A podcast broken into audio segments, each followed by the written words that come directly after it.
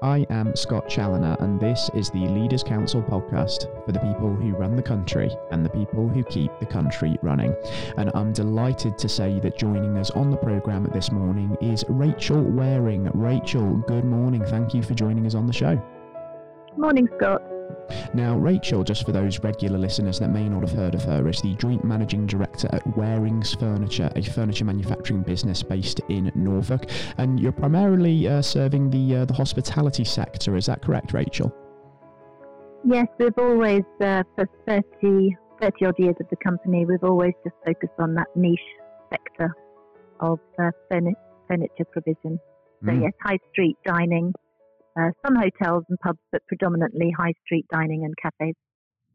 Yeah, fantastic. And of course, over the last sort of eighteen or nineteen months, the hospitality industry has been one of the worst affected by the COVID nineteen pandemic. So what sort of knock-on effect has that had for businesses such as yourselves, would you say? It was pretty horrific, actually, last year. Um, March twenty-fourth, obviously, none of us will forget that. Uh, we had an off-the-cliff um, catastrophe on turnover. You know, the, phone, the telephone just did not ring. So we furloughed every single member of staff on that nine a.m. twenty-fourth of March, apart from myself and Graham Waring. We're joint managing directors. Mm-hmm. And it was a very surreal moment. Um, just the phone's dead, just looking around at each other thinking, what the heck is this all about? But anyway, we um, to give you an indication of the kind of off the cliff I'm talking about, in the February of that year, our turnover had been one point two million pounds for the month. And in April, the following month, our turnover was sixty thousand pounds. So you can see that mm. was catastrophic. And the unfortunate thing throughout all of this, in, including the most recent budget that we've just had, the, the, the support to the supply chain has been lacking. So whilst our clients benefited from grants and zero business rates or halved business rates or mm. reduction in V A T and all, and all of the things, which is fantastic for them. And I'm really pleased because they were, you know, forced to close. But unfortunately, there was nothing for the supply chain. And we were equally, you know, if you think about all of the companies in this country that support our highly successful hospitality industry, whether it's the food providers, the drink providers, us as furniture, or, you know, Or all the cleaning chemical providers, all of it, you know, we were really left high and dry. It was very, very difficult. Mm. And with that sort of gap in support from the government point of view, what did it sort of take from yourselves to sort of keep going during this time? Yeah, I have to say we we are rather proud, actually, of what we, how we coped with the situation, mm. how we approached it. I mean, it was, you know, it, it was dramatic. So from from day one, you know, it it sort of came in stages. So the first stage was, okay, let's, the, the first task was, let's gain every single um, mortgage holiday, um, finance break, you know, just, just let's just keep what cash we've got in the bank there, and let's just get in touch with all the finance and get, get all of those six-month holidays that, that, that we managed to get. So that was that was the first port of call. Then it was just trawling through all our live ongoing expenses and just cut every single thing to the bone that we possibly could.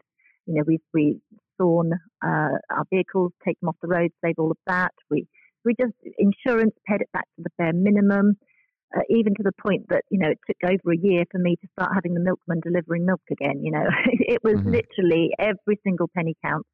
And it was actually quite cathartic to go through that exercise, because when you've been going a long time, various things sort of creep up on sort of monthly subscriptions, and you, and it's not that, it's only in that catastrophe that it makes you go through it all with a fine tooth comb, literally getting everything down to the smallest outgoings you possibly can, and that and that stood us in really good stead. We did have to have um, go through a redundancy program, and and all of my staff were furloughed, so mm. we had. Um, I had to do that redundancy. We've never ever had redundancies in our thirty odd year history, so that was um, a whole new process. But you know, if you're capable of doing it, all all entrepreneurs and business owners, you know, we, we can research and work out how to do everything. So So, yeah, we did that, and it was very, very sad to lose some very good people. But what we did was we kept our skilled staff so that when the bounce back came, which we were confident it would eventually, uh, we would have the skills um, and then, you know, fill in beneath those as we grow again, which is the, the stage we're at now. Mm. And of course, you have been in the industry for a long time, as you say. I think it's since nineteen ninety-one, isn't it? And it is a shame when a first like having to make redundancies does come around. But sort of looking at sort of the positive and the silver lining in the dark cloud, would you say that there have been some good lessons that maybe this sort of experience of managing through the crisis has taught you? Yes, yes, I think so. I mean, one example was before COVID, we ran seven and a half ton trucks. And the, you know, the, you have to have an operate, operator's license. You have to service those vehicles every few, few weeks. You have to manage with the tacos. You have to be, we, you know, we had a full-time member of staff who purely dealt with that side of our fleet, uh, managing our fleet. So the first, you know, the first thing we did was thorn the seven and a half ton trucks, and we just operated on our small three and a half ton trucks, and that meant it was easier to manage, less expensive. Uh, you know, because it could sit there, and we were only managing to do, we might have just done one delivery a fortnight for the first month or two. You know, it was it was just horrific. Um, and actually, that proved to be a really good thing because it worked out more cost efficient. And when it came to the current crisis, where H G V drivers are very difficult to get hold of, mm. we obviously didn't need those, and so employing the, the, the drivers of the three and a half ton trucks is, is much easier. So there have been some positives that have come out of it, and also how we packed the vehicles. So because we were in control of everything again, like the good old bad days, and it was just my husband, and before we expanded to over one hundred people, mm. you know, we we were packing those that furniture in the reusable blankets, which is good for the environment, and also it's cost efficient, and we could pack the truck left to right, top to bottom, and it's more efficient on the fuel, and, and, and so many things have been good about it. So there's always positives, there's always lessons to be learned in any in any crisis, and I think we've been very good at um, harnessing all of that. Mm. And of course, you made a point of being ready to sort of cash in on the uh, the bounce back as well. And we are in that period of recovery. There's some hard won, won gains being um, already secured um, from the economical point of view. Um, in his budget speech just uh, yesterday, Rishi Sunak actually said that the economy was performing a lot better than expected. So is there now some real optimism within your business, especially now that hospitality is back up and running in particular? Yes, definitely. We are really stacked out, and we're trying desperately to recruit additional people in some of our some of our roles to, to keep up. So yes, we've got very high demand. I think I, I'm hoping that all those at Rishi Sunak tweets that probably lots of people like me were sending during COVID, saying supply chain, supply chain. I'm hoping when he came up with the super deduction, um, it was thinking about people like us, because what's happened is obviously the hospitality trade, they, they have got cash at the moment. If they're good operators, they've, they've had the reduction in the V A T, they've had good trading, because I think everybody realised how much they love, uh, you know, their eating out, going out, socialising. Mm. It's, it, it's a really important element of everybody's lives. And I, and I think that losing access to it made people realise that. So, They, so the good the good operators have got money, and also they can claim the super deduction um, for furniture within their businesses, which is fantastic for us, because for this financial year, next financial year, that's, that's definitely going to be an incentive for people to refurbish their premises, claim that back against their profits at one hundred thirty percent.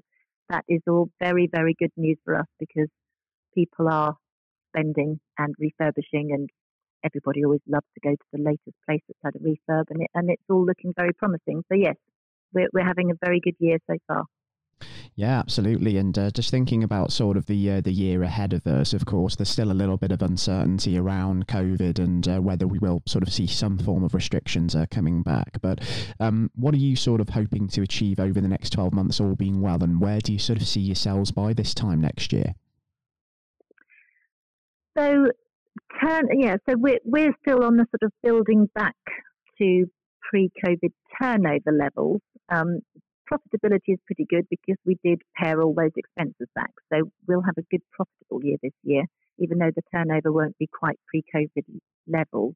Next year, we're expecting to get back to the pre-COVID level, and the and the the, the trick that we need to, to pull is to not let those expenses run away with us again. Try to maintain the controls that we've had, um, and supply chain management, because inflation is horrendous at the moment. We, you know, because of COVID, we had container prices from, I mean, I'm sure you've heard this lots of times from other business owners, you know, the container prices coming out of China, they went up ten times pre-COVID levels. Well, that that extra cost has to filter through.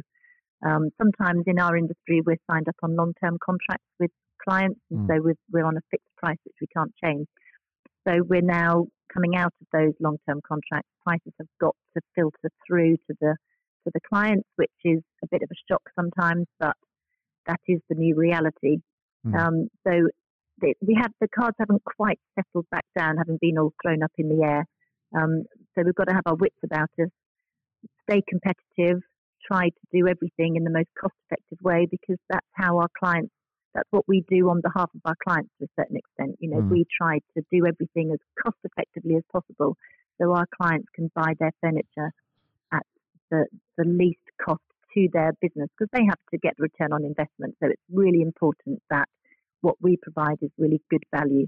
So that is our challenges, and that's what we're doing all the time. We've got the benefit of the exchange rate improving. Mm. Um, You know, we're, we're getting close to one point one nine euros to the pound now. That makes that makes a big difference. We could do with the U S dollar exchange rate moving in a similar way, which it hasn't quite yet. Um, but we we are very optimistic. That's really positive. And um, just given the well-documented sort of skill shortfalls in some industries um, at the moment, when you're thinking of recruitment, are you expecting to be able to sort of get that talent on board that you're going to be needing as well? That is quite difficult in some of the skills. So the sort of things that we struggle with is um, people working in our uh, joinery uh, department, you know, machinery. It, it, it, colleges, we're, we're not very good in this country at training up for the um, those sort of hand skills and manufacturing skills, quite mm. honestly. Upholstery is the same. We are, as a country, we should be speaking to our business owners, surveying them. You know, we, all, all we seem to, I have so many Office of National Statistics forms on my desk, but it's all historic. And what I want to see from our government is that they ask us about things in advance of time. So why aren't they speaking to us business owners saying, what would you like to see us investing in, training, college, university, all of those things? To fill, you know, what jobs are you struggling to fill? And then they then plan their careers advice and college places and invest in training for the businesses. Mm. And, it, and we're not doing it that way round. You know, when I get those um, O N S forms, and it's historic and it's going to take up five hours of my day to fill in all these forms, and you know it's for something that's past. You know, business owners don't look at things like that. We're looking ahead all the time. And I think there needs to be a change in government and in the data that they're collecting. I want them to be looking into the future like us business owners have to do it every day. Exactly that, isn't it? And that's certainly what the sort of T-level drive needs to do, isn't it? They're looking at all of these new technical qualifications, but the rollout of that, it's been very, very tentative, and the offering isn't the what as wide as it could be at the moment. So a lot of ground certainly to make up there, but hopefully steps in the right direction nonetheless. Um, it's a shame we just about come to the end of our time on the, uh, the show today, Rachel, because I've thoroughly enjoyed having you, and it's been a real eye-opener just looking into some of those key issues that the supply chain has been facing. And as we sort of get more of an idea as to what the next year is going to bring, I'd love even to perhaps uh, catch up and have you back on the show with us just to see sort of how that situation is unfolding. Oh yeah, that would be a pleasure. Yes, I'd certainly relish that, Rachel. Um, thank you once again for uh, joining us today on the show, and by all means please do take care and stay safe with all still going on as well. Thank you very much. And to all of our listeners tuning into uh, today's uh, programme, if you feel that you have your own story of success and of innovation to share, then you can apply to be on the show via leaders council dot co dot uk forward slash apply. It was a pleasure welcoming businesswoman Rachel Waring onto today's programme, and I do hope that all of our regular listeners thoroughly enjoyed the interview. Until next time, I'm off to the Westminster Arms to raise a glass to outstanding leadership. The weekend is almost upon us. Do enjoy yourselves. Until next time, bye-bye.